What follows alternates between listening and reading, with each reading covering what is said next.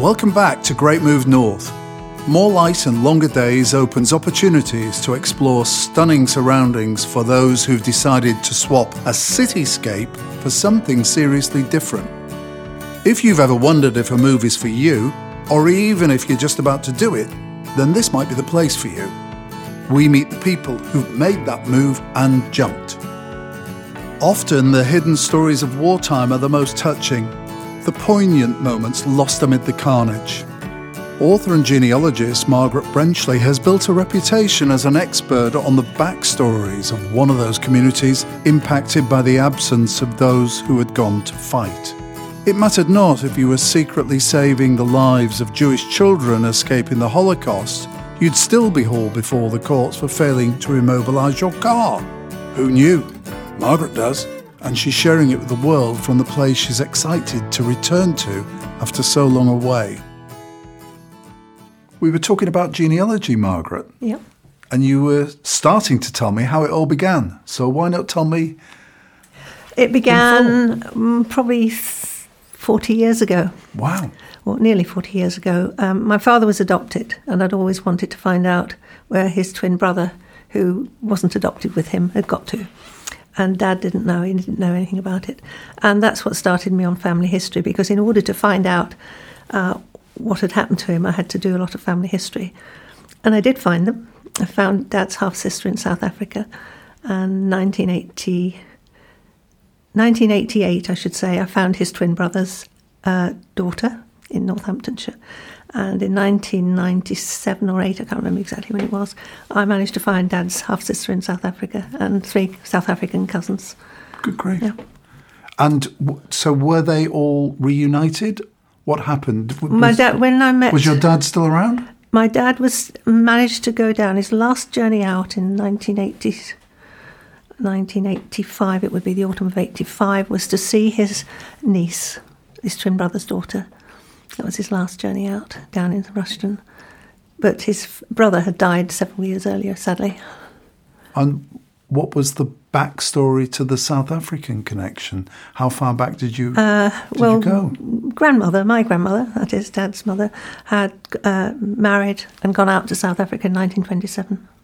Right.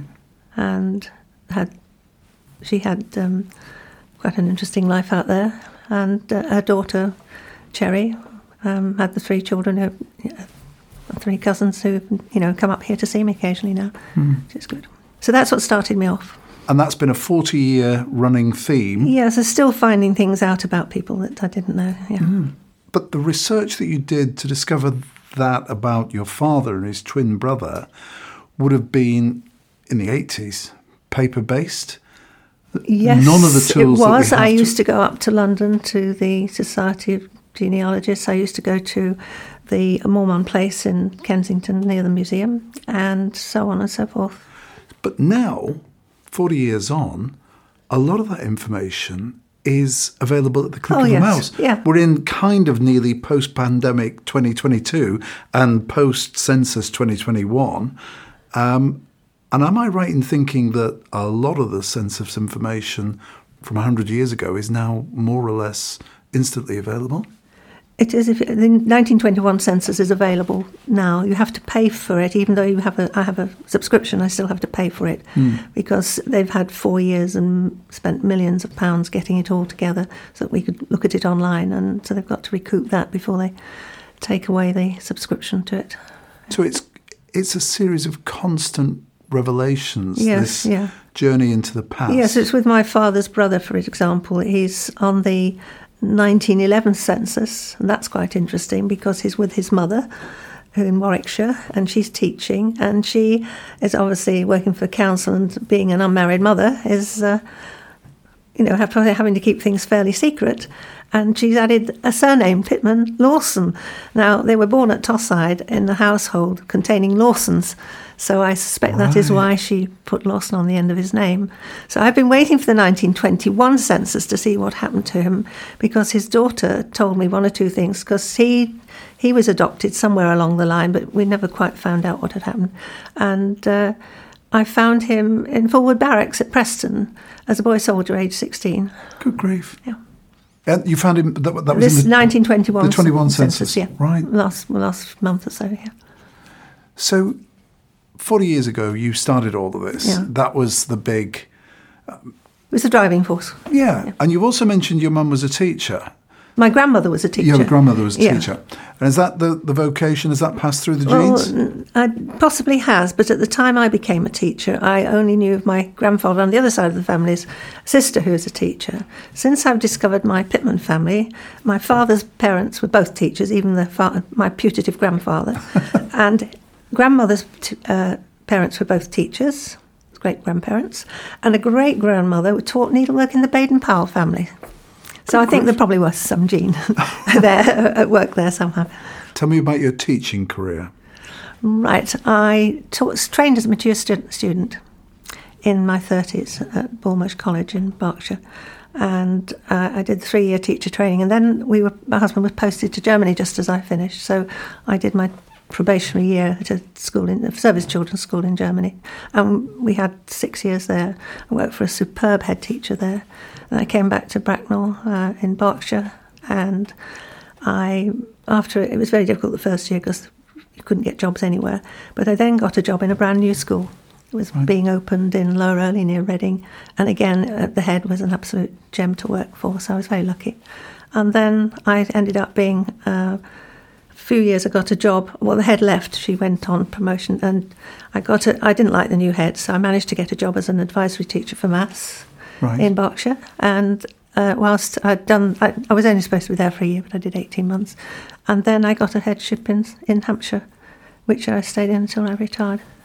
You mentioned your husband being posted to Germany. Yeah. That was because of his Met Office career. yeah, is that was- correct? Yeah, that's correct. yeah. Tell me about him.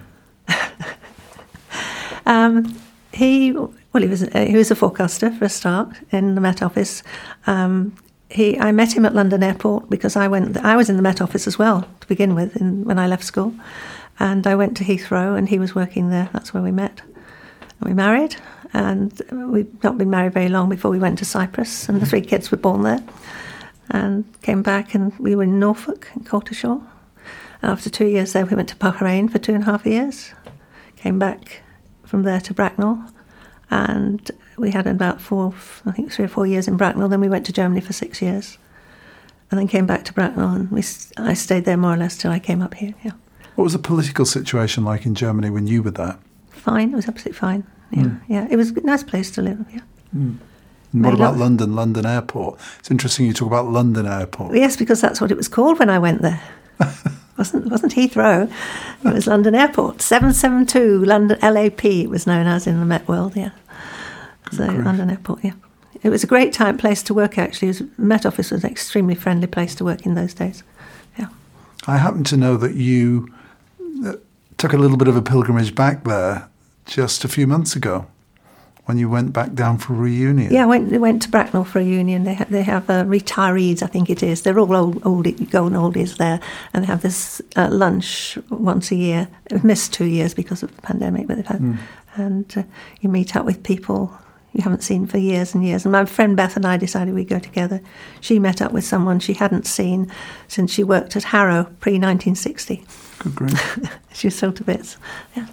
Are there any similarities at all with the world of forecasting then and now? Yeah, well, you do the forecasts in the same way. You just have a computer to help you now. And whereas I used to plot charts, and we plot, or lots of us plotting charts at Heathrow, or, um, you now have a computer that plots them. So the, the forecaster just has to go with what's on the screen. Yeah, It's all on the screen. It comes up on a screen, and um, it's all done from, you know, digitally, so to speak. And in terms of the training for that, then They would have the same training as my husband did because you've got to know all about forecasting. Yeah. You can't just go and look at the computer. It's it's you have to have the physics and maths to go with it. Yeah, yeah. Yeah. It's quite complicated. Yeah. so the move then after teaching, you you were a teacher until you retired. Yeah, and then when I retired, I just had a, I had to have a major op just as I retired, so that sort of kept me quiet, if you like, for a few years. And I, uh, but during that time, I did Ofsted inspections. I trained as an Ofsted inspector for a short while, and then I did something that was called um, what's it called the uh, uh, an advisor to head teachers and governing bodies on professional development. So I used to go around schools advising heads and governors on their targets for the year and then go back and check them out the next year and things like that. Yes, so when was- Margaret came, it was a scary moment for those. Well, for some maybe, but the, the thing that really struck me was that uh, things I'd done years ago in my headship, they hadn't even thought of doing. And I thought, oh, that's a good idea. yeah, so 12 years ago, yeah. you were probably surrounded by boxes and thinking about your great move north. yeah. back to this part of the world.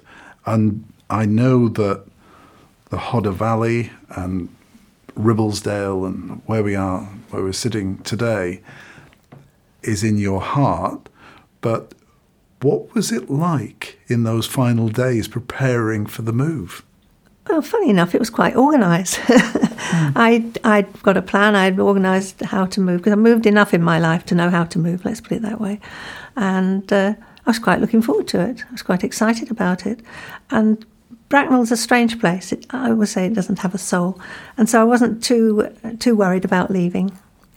It was, um, I was just, I was just excited at coming back, I think. Because I'd been coming back to Slaidburn for three three years uh, for the odd, well, two weeks every few months, and I got to the stage where I never wanted to go back to Bracknell at one point, and so I, you know, I knew I was doing the right thing. So Slaidburn, the Hodder Valley, has always been home. Well, I used to say I was going home, and, and it wasn't back to home in Bracknell; it would be back to Yorkshire, you know, things, Yeah. yeah, things like that. Yeah, That was always the driver. Was that always the plan? uh, it would. It was my plan, but it wasn't my husband's.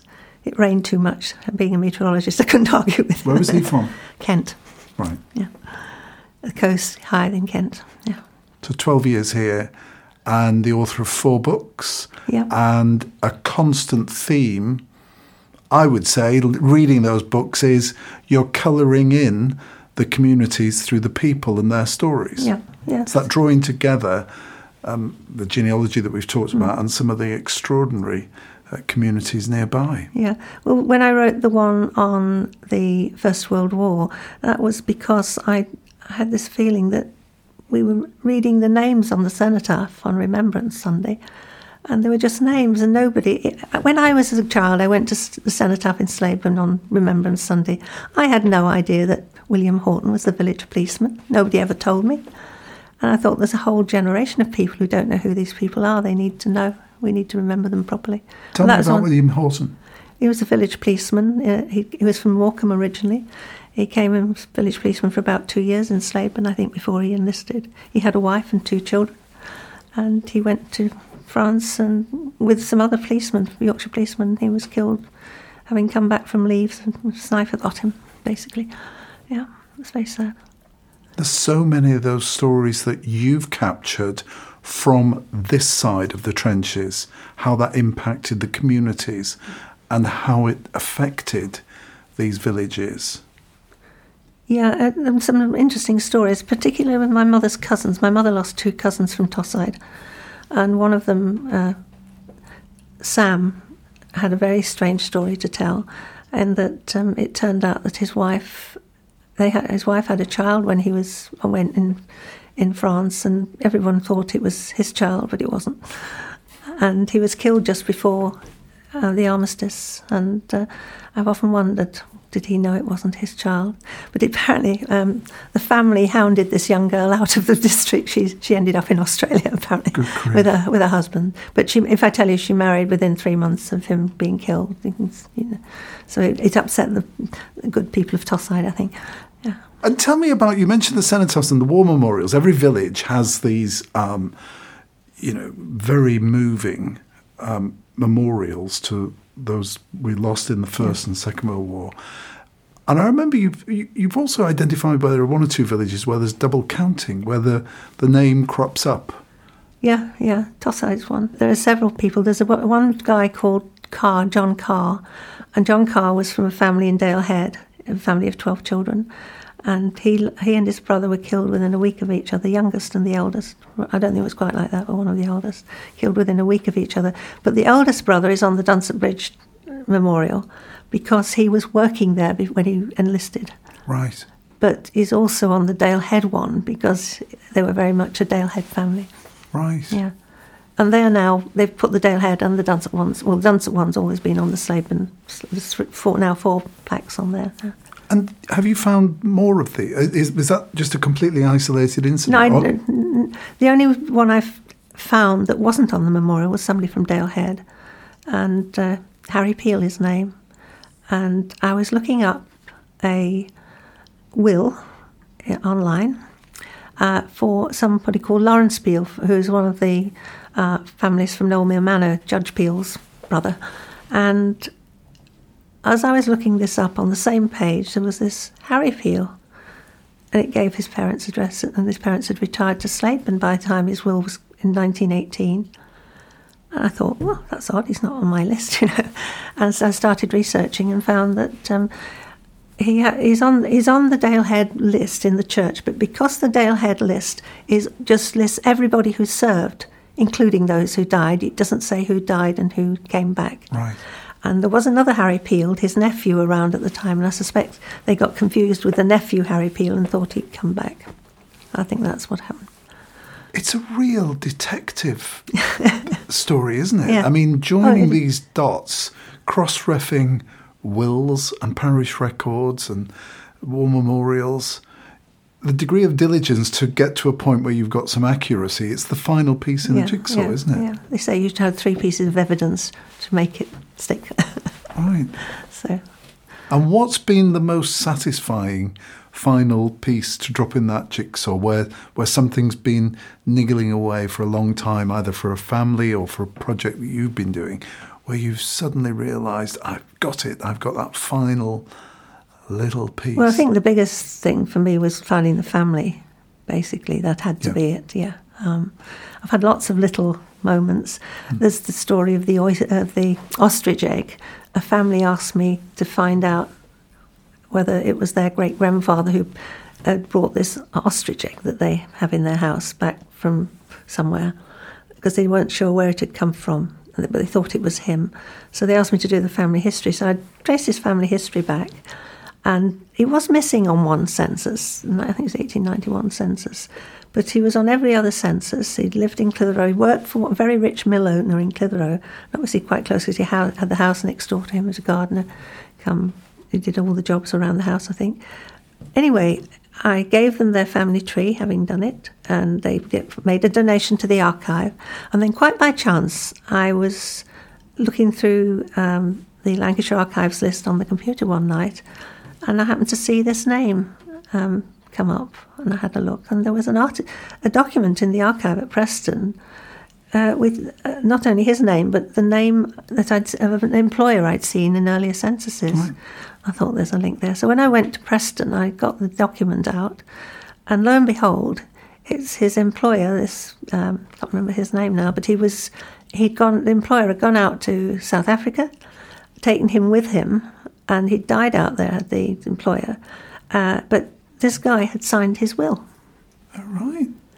And so I was able to send a message to the family and say, "I now know where your ostrich came from." Uh, and they went. I made. I didn't go with them. I thought, no, they go on their own. And I told them how to get into the archive, what to look for, all the references. And they went and found it in the end. So it was good. Yeah. That's amazing. So that was great to have that because I thought I'd finished and failed at one point, and then Yeah. suddenly, out by chance, you find something. Because what, what really what really strikes me in, in the books that you've written is the the quiet courage and fortitude of the the farming communities and the villagers left behind while the guys are out Yeah, there doing yeah. doing their stuff. Um, there's some amazing stories. Uh, one that um, springs to mind is the I think it was a doctor, a village doctor, who had taken in um, Jewish children uh, or brought, brought up Yeah, refugees. Yeah, that's right. Um, He wasn't actually a doctor of medicine. He was a doctor, PhD type doctor. tell me about him. Uh, Dr. Fitch, I don't know an awful lot about Dr. Fitch, but he was, I th- think he was a Quaker at heart, but um, his speciality was children who are disturbed, basically. And so he set up this school at Dunnow Hall in Slaben, which is a little a hall, sort of, you know, about a mile out of Slaben on the way to Newton, but not on the main road. And um, so children would come and stay there, and it was run as a school. But I think it was quite a successful school. But he, he, his wife mixed in the village, but I don't think he did too well. Uh, Because when the war came along, and just before the war, he, all these Germans and Czechs and people were turning up in the village. And there was a, I remember my mother telling me that they thought he was very pro German, you see. And that was the feeling, but nobody ever told me that these people were being rescued from the Nazis at all. You know, there's another thing, it's like looking at the memorial and not knowing who people were, that you grow up in a place and you just take it as a surface thing, don't you? The knowledge mm. of it. Dr. Fitch was at Dunnow, children went there, sort of thing. And what was he doing then? He was teaching. It but no, I mean with these children, how uh, what he was the conduit to, to, to bring the, them. He'd actually set up a, the group of uh, I don't know who the others were, but a group of local people in the Clitheroe area, presumably people who was Quakers or of that affinity, uh, set up a, a rescue organisation. They decided they were, and I think he was the person who gave them work. It's extraordinary, yeah, isn't it? Yeah. And very little recognition other than he, he got into trouble with the police, didn't he? Yes, so he didn't immobilise his car correctly. what did that mean? Well, all it was a, a, law came out that all I think it was all farmers and businesses, and he must have classed as a business, had to immobilise their car if they left it unattended and apparently some of them just crossed two wires. Don't ask me which wires, but uh, and the judge said uh, they were guilty of not uh, immobilising their vehicles and crossing two wires would not be an accepted practice or words to that effect. Meanwhile, he's saving the lives of yeah, countless yeah, yeah, refugees. Well, I don't know how many, but some anyway. That's the important thing. Yeah, yeah. But it's a story that nobody in the village seems to know much about. That's what always strikes me as odd. You know, people it was you know they were over there and the rest of the village was there. And also of course these uh, the local the Germans according to one person who knew that uh, was at the school at the time who we happened to know he said that the Germans and Czechs they didn't go out because they they were afraid that they'd be you know taken for Germans who were spying or something like that. And so they they stayed very much within the, the grounds of the hall. Because Slaidburn is the constant theme. And I know you've done so much to shape the archive, which is an extraordinary building in its own right. That that's a, a triumph. I know there's an archivist there now, but the the building itself is um, is testament to the work that a lot of people have done, yeah, but yeah. you in particular. Well, um, I'm just one of the team, so to speak. Yeah, yeah. But um, it's uh, it was started by Jenny Bradley. Now, Jenny is the person who had the contacts with Dunnow Hall because she worked there uh, briefly as a, a, nurse when, and then she went to do her national service, so to speak, as a nurse. But her father ran the farm at Dunnow Hall as well. So they, I did learn a lot about Dunnow Hall from Jenny. So that heart and soul of the community in Slaidburn, you talked about Bracknell earlier on. It's not really comparing apples with apples, but very, very different. Completely different, yeah, yeah. It was a new town, and we went there when it was relatively small, but it grew, it grew like tops. It is still growing. I hardly recognised it when I went back in December. Some parts of it have changed out of all recognition. I could go shopping there, and I'd never see a soul that I knew. Whereas you can go into Settle and you meet half a dozen people and stuff and chat, and that's the difference. Is that a good thing? Well, I enjoy it anyway.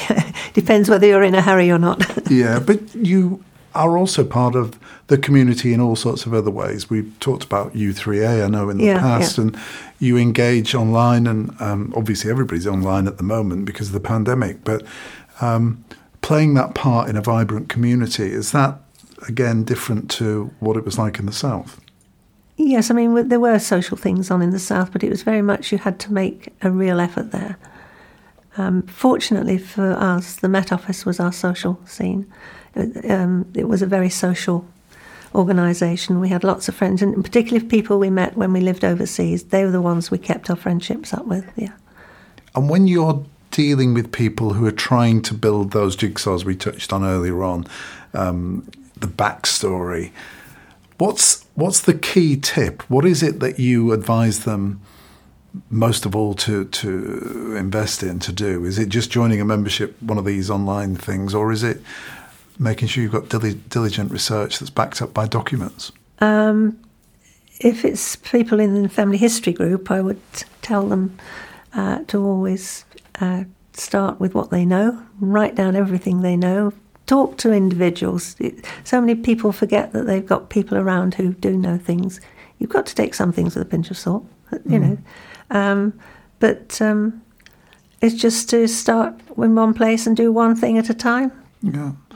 And th- what's what's the key takeaway from that? You know, hundred year look back now to the people of the 2020s, um, to that 1920s. One thinks of flappers and pre, you know, great strikes and you know Yeah, post war yeah. and One I- thing that comes stands out when you go online and you look at all the things you don't have to pay for is the fact that the number of widows is extraordinary. They, there's, there are sense, you know, this uh, account of proportionately. proportion of widows is enormous. The proportion out of work is enormous, and uh, that's the thing that really s- strikes you. And that they, I think, I think more than a million men were in the mines and things like that. So the looking forward, what do you think will be the big difference if we were to have this conversation and people doing what you do, looking at how life was post-pandemic Britain in 2022? What will be the difference? What will be the marked change that this time will have seen? Is it that we're seeing a social shift, that rebalancing from the service sector and the London focus post industrial, or is it something different? Well, obviously, that when it came to jobs, I think you'd see the technical side of things, wouldn't you? The IT would stand out a mile compared to anything that's gone before. I think one of the things that we always, this is one thing we always say in family history, it's quite easy now to research your family because everybody got married, there weren't many divorces, hmm. and so on and so forth. And people didn't change their names too often. Whereas now you, you've got families where there are three or four different fathers for, you know, in one family and things like that. And in 100 years' time, I think that's going to be very difficult to catch up with if you're just hmm. researching and wanting to go systematically back through the families. It must be, yeah, very tricky to to follow those different. Yeah, well, this is what everybody in family history is saying. You know, thank goodness we're doing it now and not in a 100 years' time. Yeah. yeah. yeah. Yeah, I never thought of that. So, big proportion of widows, but Yeah. very small proportion of, of divorcees. Yeah. It was not Frowned upon. Well, it was so expensive anyway. So they had to because they had to go through Parliament, I think, in those days. So that was I don't know when that changed, but um, yeah, it was expensive. What are the standout things that emerge from your research into those communities in terms of how people lived while while their husbands were and wives were away? Well, I think it was the children. Those with children had a very hard time of it because um, apparently in Slaidburn, in particular, the old squire who died in '39 used to. Uh, go round and tell the children what he thought of them, and their parents got to know about it straight away if he saw any of them misbehaving. Of course, they were his tenants.